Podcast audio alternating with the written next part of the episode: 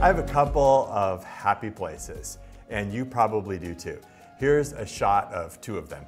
One of them is at Lake Tahoe, and the other one is at Seeley Lake, Montana.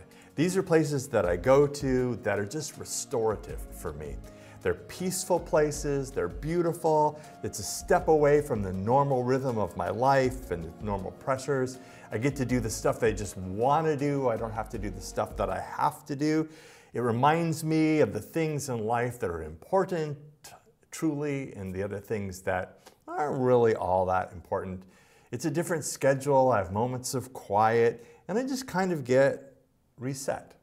I imagine you have places like that too. What what places would you think of when you think of the places that you go to be restored or find peace? Because place is incredibly powerful for us. We'll even say things like, I'm not in a good place.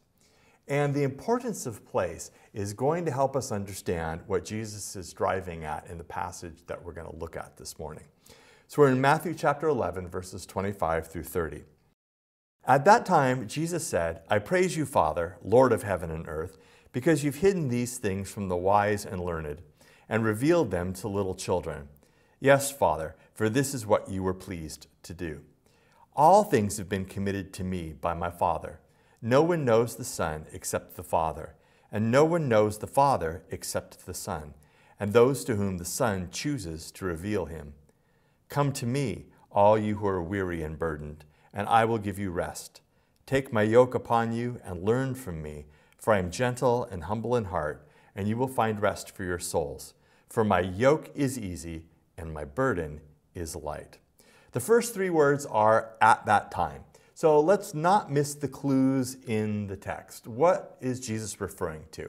Well, it doesn't help that we did things a little out of order to facilitate Kickoff Sunday last week because right before this passage is the woe to you passages that we talked about two weeks ago regarding the towns and the people who knew Jesus, saw what Jesus was doing, and ignored it. They missed the kingdom of God. So that's what Jesus has in mind.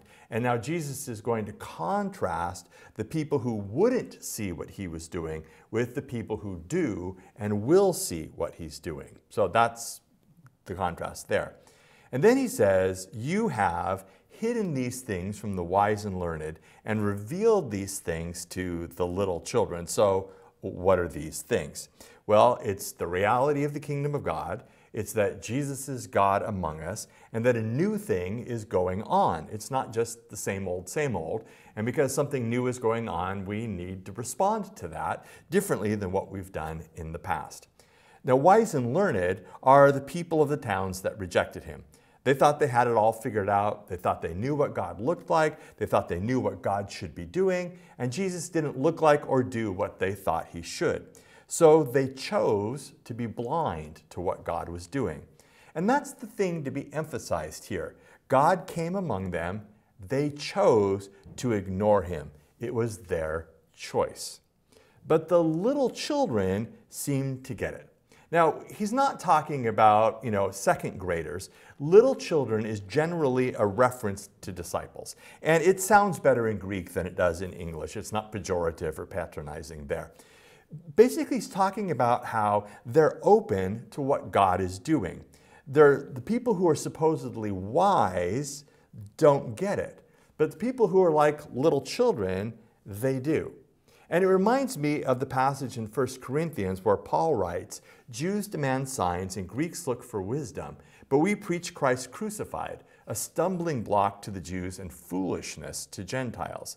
But God chose the foolish things of the world to shame the wise. So you've got the wise who don't get it and fools or little children who seem to get it. As I read a lot of social media and other things, I'm aware that there is a lot of hatred in the culture towards Christians, or at least a certain type of Christians. And I read things regularly, like people who will say, don't impose your Iron Age book of myths written by people who believe the earth is flat on us. And the implication is, you people are not very smart. And honestly, sometimes I have trouble disagreeing with them. But I think it's really smart to say, I don't have all the answers. I can't do it on my own. I need help. I've found a depth of peace and joy and hope and meaning in Jesus. Following Jesus makes sense of my world and the world in a way that I don't find anywhere else. So, scripturally, and I think in my experience, wisdom is not necessarily found in just collecting knowledge and experiences. Now, I'm not anti education, I'm very much pro education, I've wasted a large chunk of my life. But true wisdom is found in knowing and following God. I like what it says in Proverbs 3, 5, and 6. Trust in the Lord with all your heart and lean not on your own understanding. In all your ways submit to him, and he will make your paths straight. Do not be wise in your own eyes. Fear the Lord and shun evil. So, the first thing you have in the text is a contrast between people who are wise in their own eyes and people who have found the real answers to life's questions in following Jesus. You have people who are blind to what God is doing and people who see what God is doing, that He's among them bringing His kingdom here. Jesus goes on in verse 26 and says, Yes, Father, for this is what you were pleased to do. Now, what it sounds like he's saying is that God came to reveal himself to some people and to be hidden from others. Doesn't God want everyone to be saved? Yes. But what Jesus is talking about here is that God has chosen to put the cookies on the lowest shelf so that everyone can reach them. That's the emphasis. God's pleased to include anyone who wants to come. Not just the wise, not just the people with the great resumes, not just the powerful, but even the little children. All you have to do is have an open heart and a willingness to respond in faith and obedience. That's what God is pleased to do. And then Jesus says in verse 27 All things have been committed to me by my Father. No one knows the Son except the Father, and no one knows the Father except the Son and those to whom the Son chooses to reveal him. So, the second thing we have in the text is a clarification of exactly who Jesus is.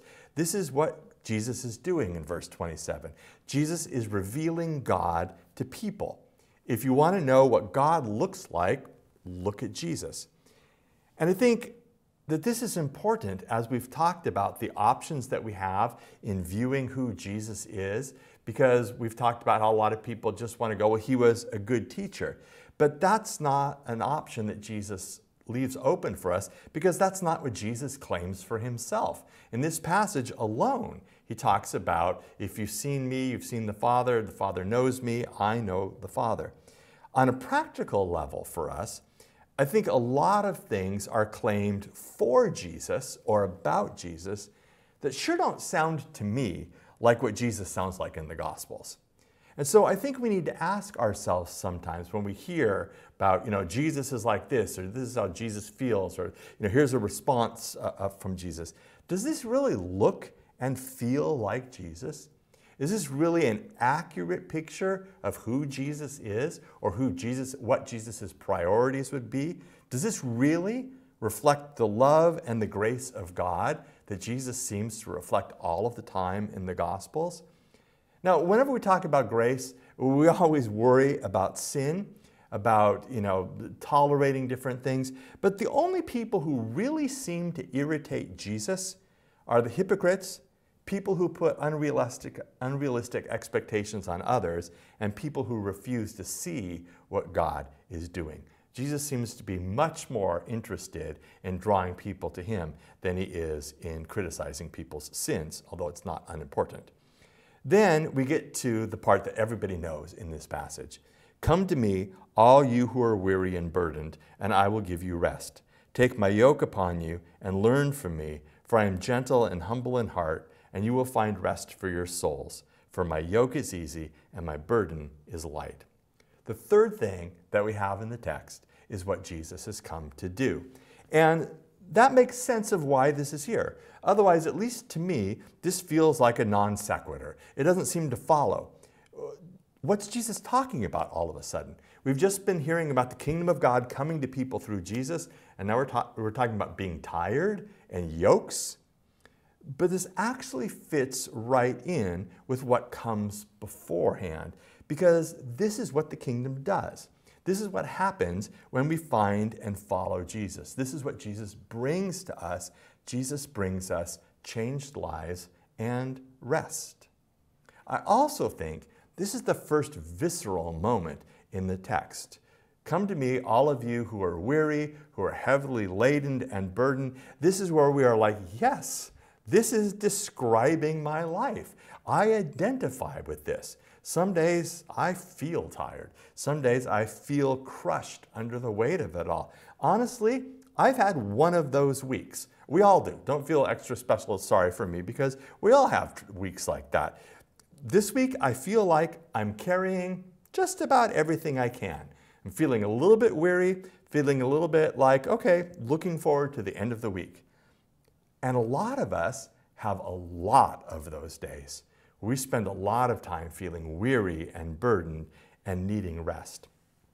I love that God knows that about us. I love that God isn't just a snap out of it kind of God that God is the kind of God who sits in the midst of the burden with us. And I think it's important that we know that about Him. That God isn't sitting up in heaven with a tally sheet keeping track of your mistakes. God is present with you in your struggles. And that's really one of the strongest implications of Jesus coming among us. And I wonder how things would be different in our experiences if people didn't perceive us as keeping track of their sins, but as people who because of what Jesus has done in our lives, are present with them in the struggle. Jesus sees what we need. We need rest. We need relief from some of the burdens that we carry. And then he gives us this invitation to come to him. God wants us to come to him. That's all grace. And I try to emphasize that every week at the communion table. It doesn't matter where you've been, it doesn't matter what you've done or not done. God just wants you to come to Him so He can help. But then there's this separate invitation take my yoke. This is that come as you are, but don't stay that way kind of thing. Come to God, but when your eyes are open to see the reality of the kingdom of God, you need to live into that. And now we're right back at the beginning of the passage. So let, us take a moment now and let's talk about yokes. Because I'm from Los Angeles and most agricultural metaphors are a stretch for me. So let's figure out what he's talking about. What is a yoke? Well, a yoke is something that generally helps beasts of burdens accomplish a task. It's kind of like this picture. The thing of wood between the two oxen is a yoke. It helps them to work as a team, and then they are not only yoked to each other, but they're strapped to a plow or a wagon or something that they're pulling. So the oxen have to plow a field, you put a yoke on them, you attach it to the plow, and then they help each other plow the field. But I want you to notice the language beasts of burden chained to a plow. It's not really an attractive image when it applies to us. Now, you might feel like that some days, but I don't think that's what Jesus is getting at.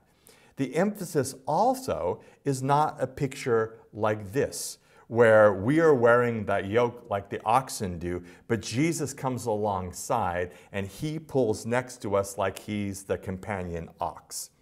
I don't think that's the picture either. And that would be nice you know, here's your burden and Jesus is going to come shoulder it with you. But that mostly would just reduce Jesus to being the divine helper. It doesn't really change your life. He just helps you through the difficult spot. Here's your life. I'm going to come alongside you and help you pull your load. That's not the Jesus who says, I've come to transform your life, to break the power of the burden that you're carrying, to make things new. I don't think that's the picture of the type of yoke that Jesus is talking about either. It's not Jesus comes to share our yoke, he gives us a new yoke, his yoke, and it's a yoke that looks more like this. Because sometimes humans have yokes too. The thing with a human yoke, like in this picture, is if you've got a huge burden to carry, like two things of water, like she does, it makes it easier if you put it on a yoke. So the idea is that the new kind of yoke makes life easier, makes it less difficult, is less oppressive, is less burdensome. And I think that's the image that Jesus is getting at. Maybe it feels like you're chained to a plow. Jesus says, Take my yoke on, and I'll release you from the oppression, from being subjugated to your sins, to your past, your addictions. I'll release you from the heavy burdens. Jesus' yoke won't add to your oppressions or exchange one oppression for another, it will give you rest. There's this wonderful movie called The Mission. And it came out in 1986, a while ago. And if you haven't seen it, you need to watch this movie. If you haven't seen it since 1986, you need to go back and you need to watch the movie again. It's a challenging movie in any number of ways. It has an amazing soundtrack. It's worth it just to listen to the music. But one of the key figures is a slave trader. And he kind of has this come to Jesus moment. But he's been, he is so aware of his past, of his brokenness, of the evil that he visited on other people, that he literally carries his past with him. He, he has this, they make this bag, this netting of all of his old conquistador armor. And as they go to find this uh, mission in uh, way inside the jungle, he literally drags this huge baggage behind him. And you can imagine getting through the jungle is tough anyway, and they try and scale a waterfall.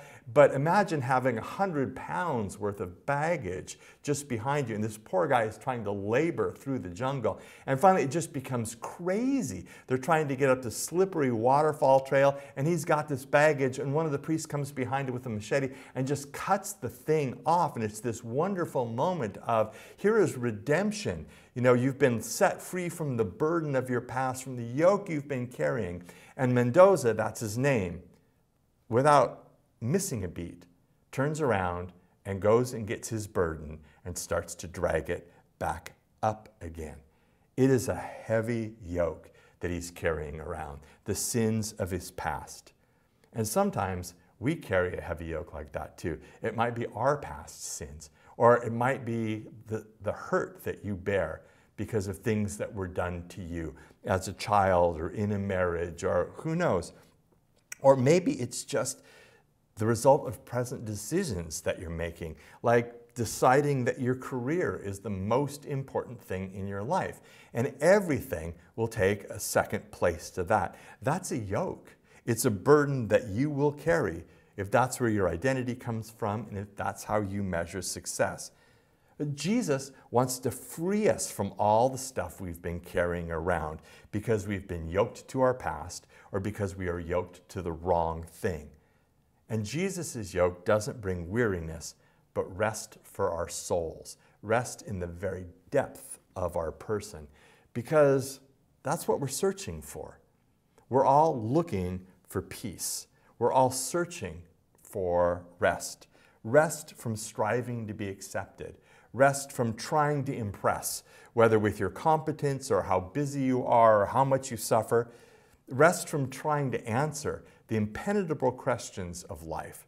Rest from trying to be in control when we are in control of very little. It's why sometimes we go on vacation because it gives us a momentary taste of what our hearts are really looking for. We want rest. Well, how do we get that? How do we get that rest? How do we get the, the lighter yoke of Jesus?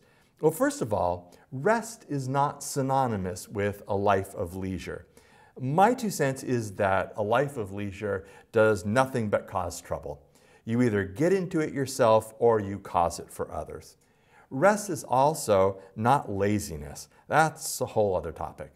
Rest is finding fulfillment for the deepest longings of our soul, finding peace, finding acceptance, finding meaning. St. Augustine said, you have made us for yourself, O Lord, and our heart is restless until it rests in you. We ultimately find rest when we find Jesus. The yoke is also a sign of obedience. Come to me, but don't stay that way. Take my yoke upon me and learn from me. How do we really take the yoke of Jesus? By faith, we commit ourselves to Him. That's step one. But there's more. Take my yoke and learn. The word there, learn, mathete, is the same word as disciple. take my yoke, and become my disciple. We talked about discipleship last week. The idea is walk behind me. Watch Jesus do what Jesus does. See his posture. See what moves him. See what he does. See what he cares about. Learn that. Because when we're learning from Jesus, we're learning how to do life, but we're learning how to do life differently. And we have to learn and we have to put it into practice. Because if we wait until we actually need to be Jesus-y to respond like Jesus would, we won't because it isn't ingrained in us. We learn to take his yoke on us by practicing. So let's look at some practical dimensions. Life sometimes isn't fair. Sometimes someone or something is going to happen that will cause you to get mad or not because you have a choice if you make the choice ahead of time. So the other day, end of a long day, we need three things um, to make dinner that night. And so I stop at Harbor Greens on the way home. And usually Harbor Greens is really, really great about moving you through pretty quickly. But at this time, there were um, there's two check stands open, and they both had people who were buying a lot. You know, I'm just there to get three things. And so I'm like, okay, I'm gonna have to wait a while. So I get in line, and that's fine. And then another person comes and opens up a check stand and she grabs the person closest to her, who I have already know this because I'm keeping track in my mind, was actually the last person in, to get in line. I've already been there. And I'm like, wait a second. The idea is you take the person who's next, even if you have to walk away. She didn't do this. And I began to think, who cares? I'm at the grocery store. Eventually, I will buy my groceries and I'll get out. Now, the irony is that the person ahead of me took much longer, and I was the last person in all three of the lines, and the other two check-in stands actually just closed down before I ever got through, but I was already in my happy place because I decided ahead of time that I will probably be in the slowest line, and I will decide that I'm not gonna get irritated by this. So I made that decision ahead of time. One of the things that I told you earlier in the year is that I have been trying to ruthlessly remove hurry from my life. That's been the biggest change ever because I no longer have anywhere near the same anger issues I used to have on the road because I'm not in a hurry. And so that is a decision that I made ahead of time that has very, very practical implications. We begin to take Jesus' yoke when we practice so that when we really need to live into the Jesus way, we already know how it is. We practice living as Jesus would live by watching how Jesus reacts and then reacting like Jesus. That's how we take his yoke on. When we live like Jesus, that's when we find rest for our souls. Now, there's a very unique thing about rest in the Bible. Rest in every single instance, except this one, is spoken of as a physical location. And it's spoken of as a physical location in this instance too, but also has a shade of meaning about in, in, inside rest.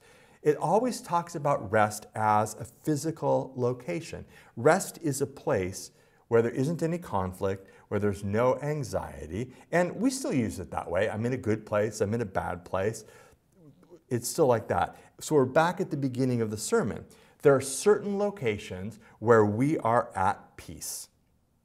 Tahoe, Mammoth, Ocean Shores, wherever you go. There are certain places where we're at peace. They mean peace and rest to us, lack of strife. It's a location. Paul talks about this a lot. When Paul talks about being in Christ, it's like it's a geographical location. It's like you've been picked up and moved from your regular life and plopped down in the middle of Christ geographically. It's also what he talks about when, he, when we talk about our citizenship is in heaven. So when the Bible talks about rest, it's like when we follow Jesus, when we take his yoke, it's like we're physically picked up from our life of stress and anxiety and burden and lifted up and plopped into a place of rest, into the kingdom of God. Rest is a place, it's to be in Christ. It's to live into the reality of the community that God in Jesus is creating. And are you starting to see how huge a theme this community is in the book of Matthew? And then here's the next implication. By the power of the Holy Spirit, we are creating that community here. We make this place a part of the kingdom of God. We get a taste of the kingdom of God as we choose to live into it. So I look at our church, and we are in so many ways. The leadership team discussed this last, uh, last Tuesday. We are a healthy organization. We're a missional organization because we focused on the right things. And it hasn't always been so. I can remember having seeing meetings that would continue in the parking lot. I can remember Sunday mornings where groups of people were all talking about different things and there was a lot of division. We got to be healthy, we got to be missional because we focused on the most important thing. Because we approach things with humility. There is a possibility I don't have all the information or I might be wrong, sincere, but wrong. And we acknowledge that we're not saved by a point of doctrine, we're saved by a relationship with Jesus. We remember that some things that we hold near and dear are not really the main thing, they're just the way we like things done. Now, we can, we can choose to continue to do this, or we can divide into Republicans and Democrats, or over our interpretation of the scripture, or over what exactly it means to be pro life. And instead of being a community of grace, obediently carrying the easy yoke of Jesus, we can exchange it for a heavier one. And that's actually the passage for next week. This idea of finding rest for our souls actually comes from Jeremiah chapter 6, 16. This is what the Lord says Stand at the crossroads and look. Ask for the ancient paths. Ask where the good way is and walk in it, and you will find rest for your souls. But you said, We will not walk in it. It's that last line that's haunting. If we walk the Jesus way, we'll find rest for our souls. But are we tempted to say, or have we said, we won't walk in it? Or to go back to the, to the mission, Mendoza, will you let go of that burden or will you keep going back for it? So let me ask you three questions. What do you need rest from? Number two, what is one thing you can do this week to step into the rest that Jesus wants to give you? And number three, how are you helping to bring about the kingdom of God in your sphere of influence?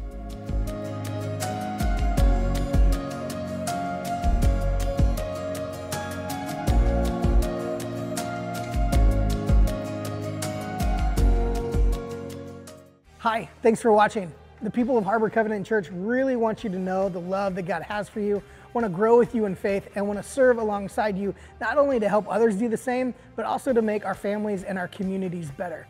If that sounds like something that you can get on board with, then like, follow, and drop us a comment in the video. Watch some more videos on our channel or come visit us on Sunday. You can find out more about Harbor Covenant Church at harborcov.church.